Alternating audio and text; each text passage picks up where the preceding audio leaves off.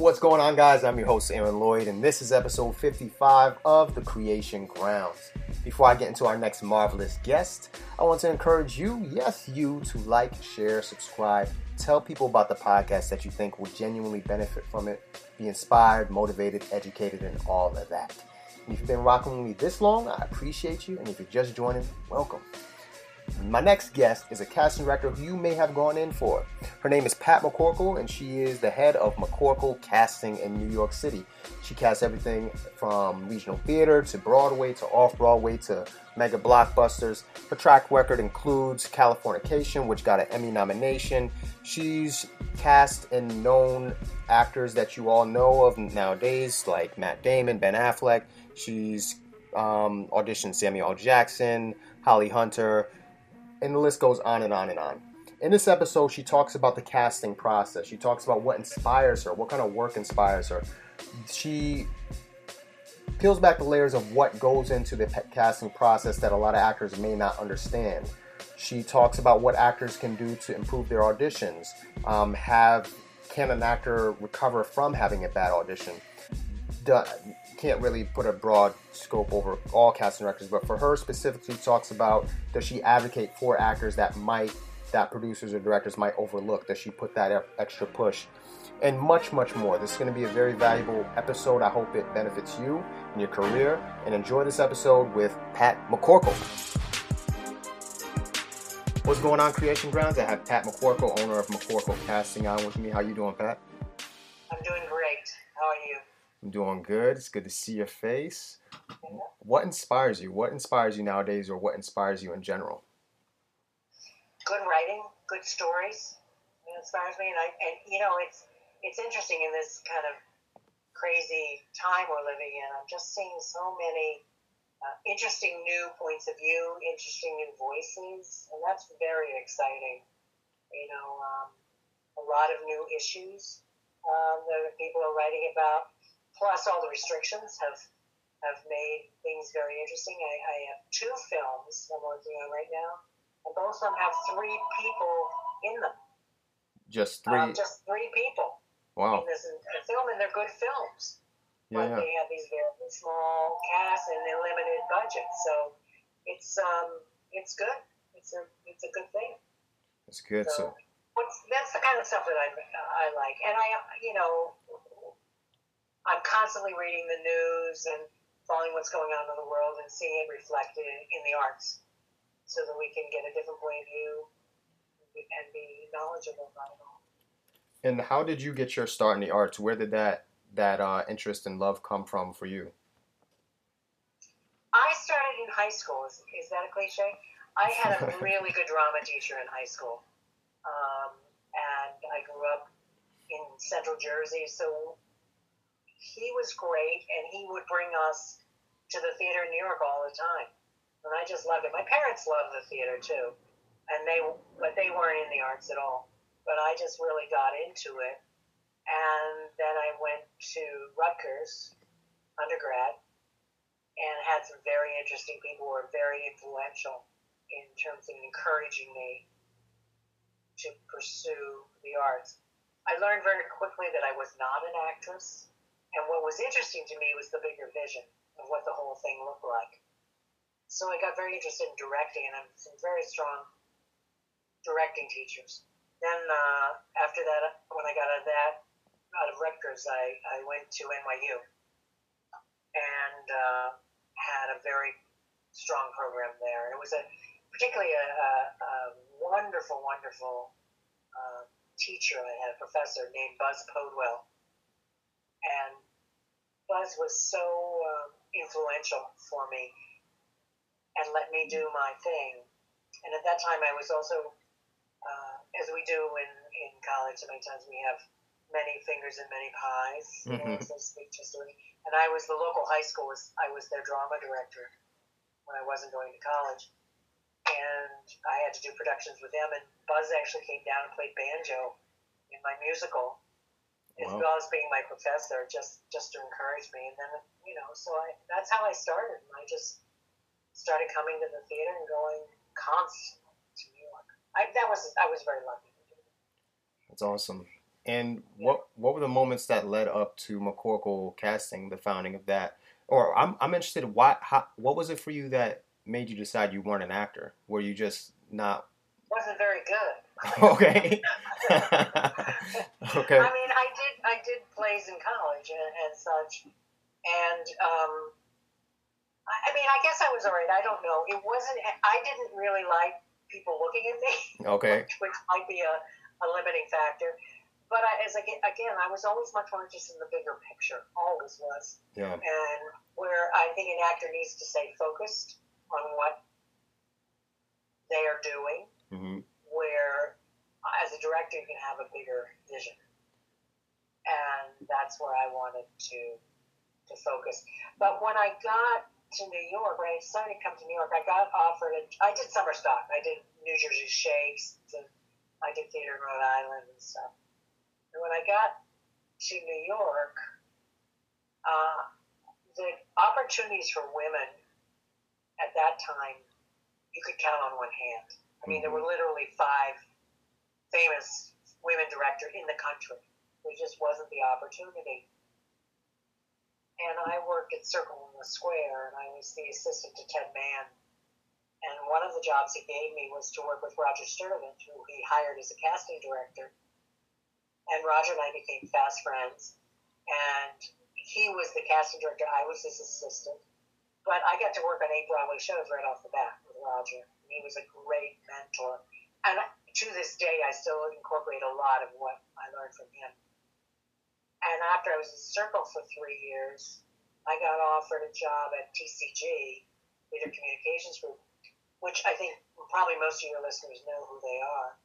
But when I was there, we had a casting department. They don't do that now. But there was a casting department. We cast all the regional theaters in the country. And so I got to meet everybody and work on so many new plays. And I had a wonderful uh, person I worked with there, Michael Fender. And I was there for two years. And after the time there, I realized there was a there was a program on PBS called Theater in America, and they would go into theaters all over the country and tape great shows and play them. And I went to my boss, Peter Zeisler, uh, who was the original managing director of Guthrie, but Peter ran TCG at that time, and so, "Can we work on PBS? It doesn't violate our nonprofit status. They're working with these people." And Peter, that was not the way Peter saw TCG going. And in the meantime, I was working with Center Stage in Baltimore, and they had worked with their PBS station and done Bartleby the Scrivener, which won some Emmys. hmm So I thought this was a great new branch that we could go where we wouldn't violate the terms of our contract.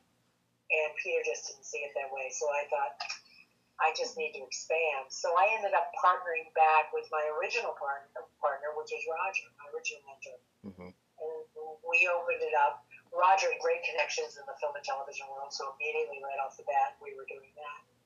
And we were together for two and a half years, and then Rogers went back to commercials. I don't like doing commercials. I'm not very good at it. Um, and I decided to just truck out on my own, and that's where I am. nice. Yeah. In the beginning, you mentioned that you did eight Broadway shows when you first started. So the beginnings of McCorkle casting were kind of like exciting. It sounds like. Well, it wasn't McCorkle Casting then. It was just plain old Pat working with Roger. McCorkle Casting didn't I didn't create the company. McCorkle Sturdivant was created when I left TCG. Okay. That was that company, and then Roger left, so it became McCorkle Casting. Got it. Um, cool. So, Awesome. What what so you like the big picture, you like putting things together. What is the most challenging aspect of casting for you, would you say? hmm. Well, trying to get all the pieces together because not only do I have to find the right talent, and but I also have to make it work. I have to be able. So you start out with the art part, Mhm. which is getting the actor, and then you have to make the business part, which is doing the deal to get the actor there. So it's it's it's two sided. Some some casting directors don't like the negotiation at all, won't even do it. Um, but I always find out I, I always find out that I have to do it. So I do.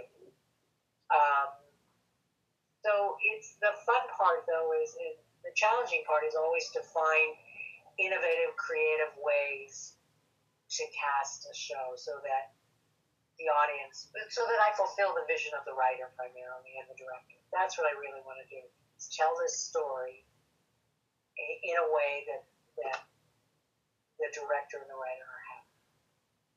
That makes sense. And Yeah. what? How, how do casting directors secure projects? I don't know if a lot of actors know that. Like, what goes into? It's uh, sort of the same way uh, actors do. I mean, you go by reputation in your work, and people call you, and you go in an interview, and you either get it or you don't. Uh, a lot of casting directors have agents. I have an agent, and he will uh, send me a project, but I have to go in and interview exactly the way an actor has to interview, and then they decide yay or nay, and then we have to negotiate a deal Nice. but it's just it's it's really word of mouth and um, you know references and things like that. And your work speaks for yourself uh, for for itself, so you have to be on that page with it. Absolutely. And I think a lot of actors, when they, this is what I think actors are going to be interested in. What makes uh, a memorable audition for casting directors, or for you specifically?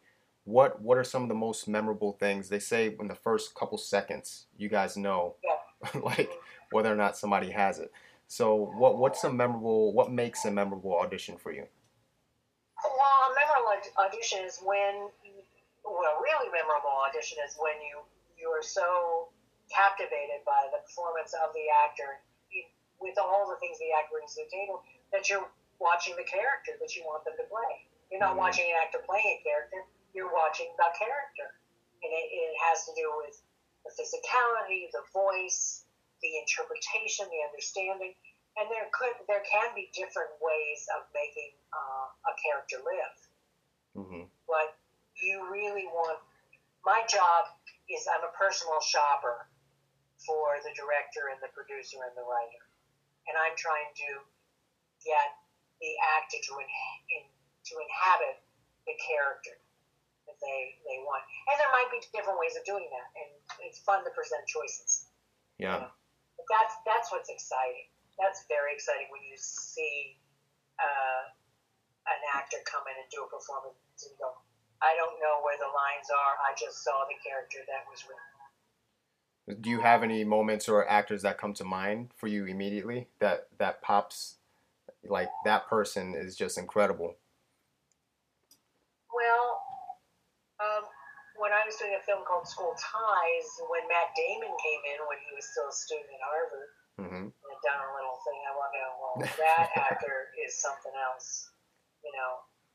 And where does he fit best in our project? Because he's so talented, he could do them all, you know. hmm And I remember first time I saw Hunt, Holly Hunter, um, I had those same kind of vibes. And the first time I saw Paul Giamatti, Incredible actor. yeah, they're all incredible actor. Yeah. But he was 29 years old, and uh, was doing a show at Lincoln Center, and I went, "Who is that?" You know, hmm that's exciting. That's very exciting. That's awesome. Um, yeah, I could I could keep you on here talking about those stories forever because you you've met some incredible and cast some incredible films. Uh, are there any? What do you wish actors knew about the casting um, like process? A lot of times actors are coming in. Some actors feel like it's uh like casting directors are against them when it's not that at all. It's They're not. collaboration. I mean, it's it's they're not against them, but why would they be in the room? I mean, we're not, you know, Absolutely. looking for punishment. When when you get invited into the room, we have, we, as I said, go, we can go back to the analogy, and we're personal shoppers for the producers and the directors and such. And we want you to be good. Hmm We really want you to be good, and you were chosen to be there for a very specific reason. That there's something that we that a casting director sees in you that will fulfill the role, and um, we want you to just show us how you play the part. Bottom line. I mean, that's a real simple way, but that's what we want to see. A lot of times, actors spend more time looking at, at us or the people behind the table as opposed to actually deciding to delve into the character and just show us what how the character should be played. Um, we want you to be good. We're on your side. We're rooting for you. Um, at least that's the way I run my office. Yeah, yeah, that's beautiful. And what what would you say?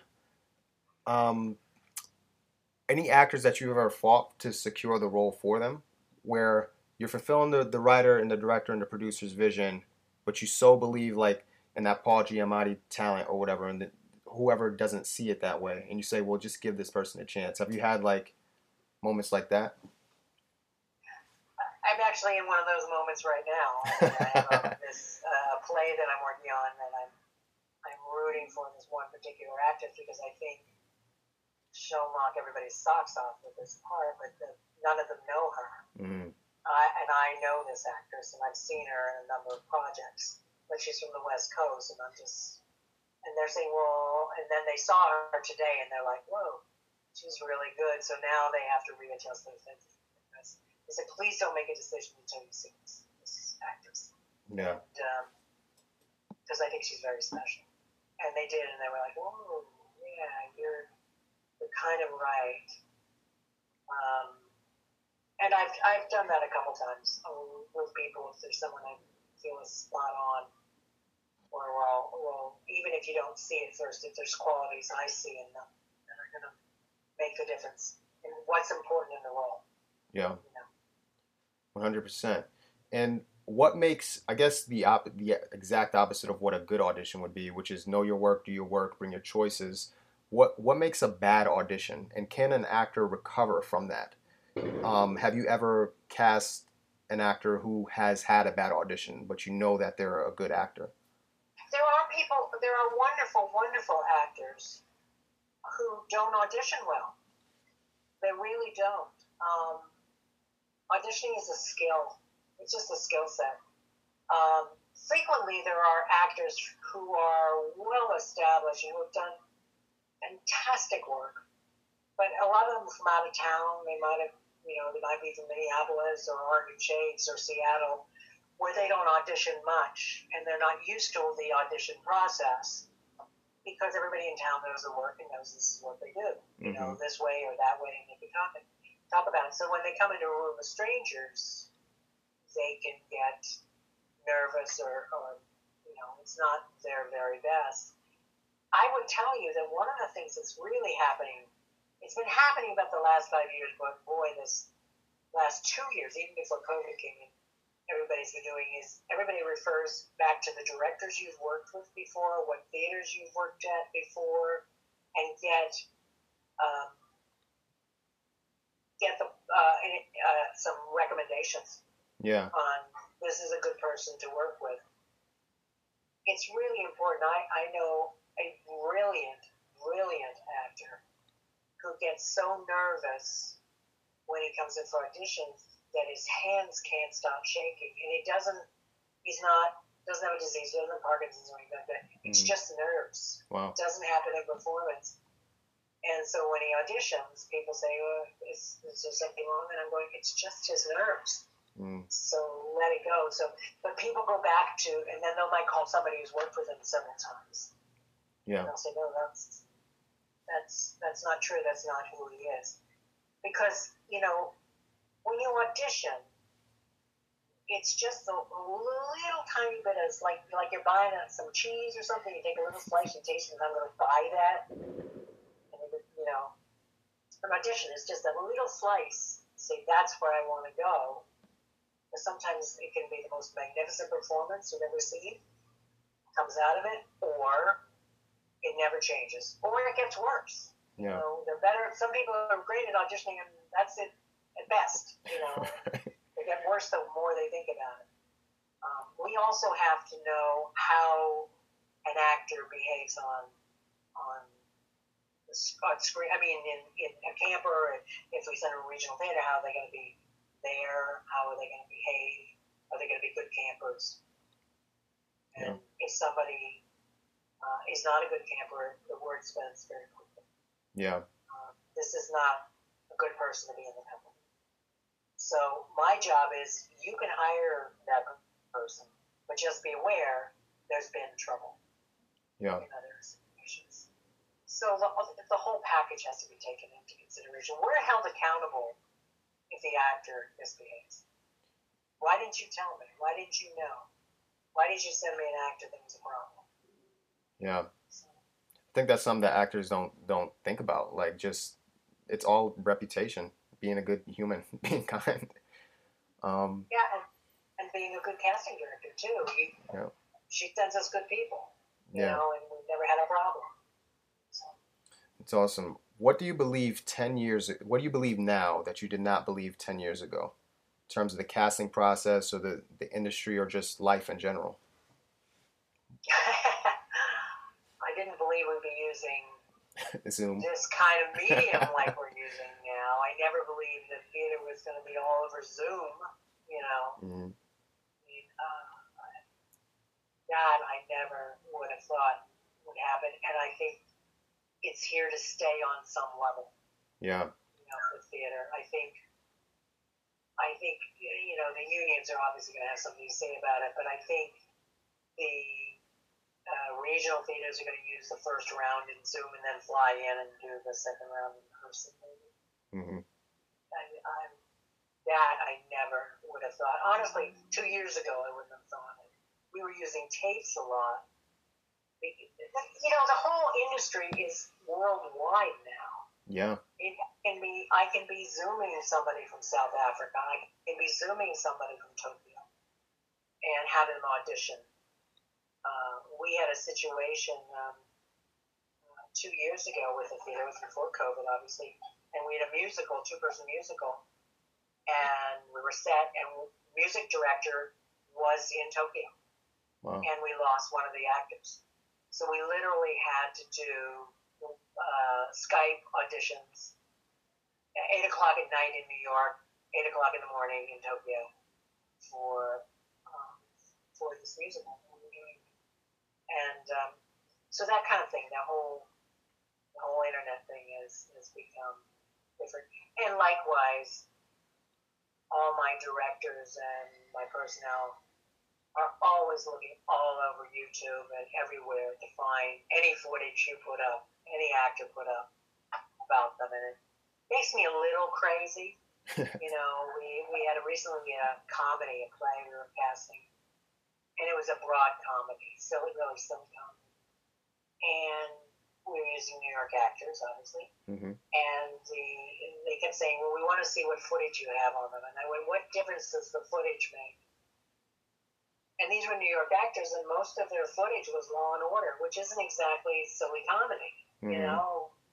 Um, and I and they said, "Well, don't you have anything funny on them?" And I went, "There's nothing here that we're shooting that would rely on this. You have to rely on the auditions and talk to the people. You're going to have to stop relying so much on YouTube."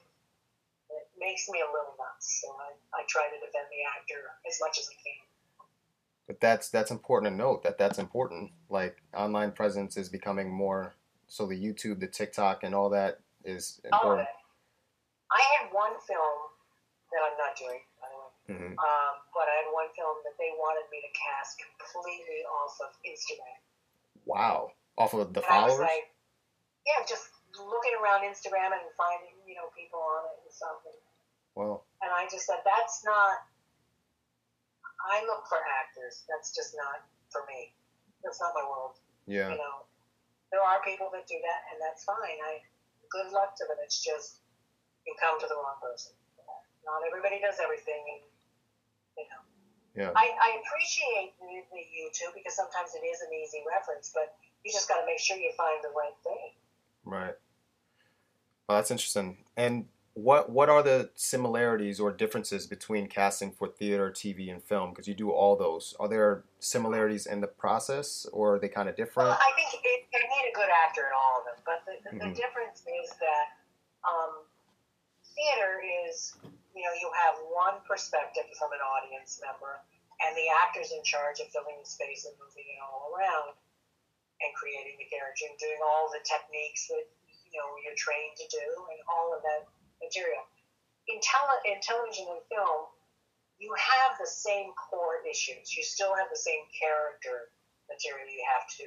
You just don't have to cover 15 feet, 30 feet, 100 feet. You don't have to fill a space, which takes a certain skill set, but you have to maintain the same kind of intensity in terms of developing a character. And a lot of what the actor does is now controlled by the camera and how the camera likes you and how they edit it mm-hmm. and all that kind of stuff, which you don't have at all in in uh, theater. When we shoot theater, I shoot it farther back. I shoot a film um, audition much closer. Mm-hmm. Not too close if it's a comedy, but close. But theater, I try to go like waist up. Yeah. And some distance, so we can see if you can fill the space and gives you a chance to move. That's that's the biggest. Thing. It's just their techniques, but the core of the actor and how an actor works is the same. Right. That's what said. And you need to be in charge of it uh, the actor being in charge, meaning yeah. owning the role in the in the space and all that. Yeah. Yeah, exactly right. What what kind of projects do you desire to do next? You said your office is very busy currently. You're working on indies. What kind of work um, are you drawn to? I know you said good writing. What do you desire to do next? I, you know, I like to do things that are where really, really influence people one way or another. Be it a stage play, or be it um, a feature that and it, you I like to entertain. I don't I'm not going to do just infomercials, or, but um, uh, but I want to enlighten mm-hmm. people and give a different perspective on it. Um, and the same with theater. They're just different kind of qualities. I, it really is about the material and is it fun? Is it going to be fun to work on?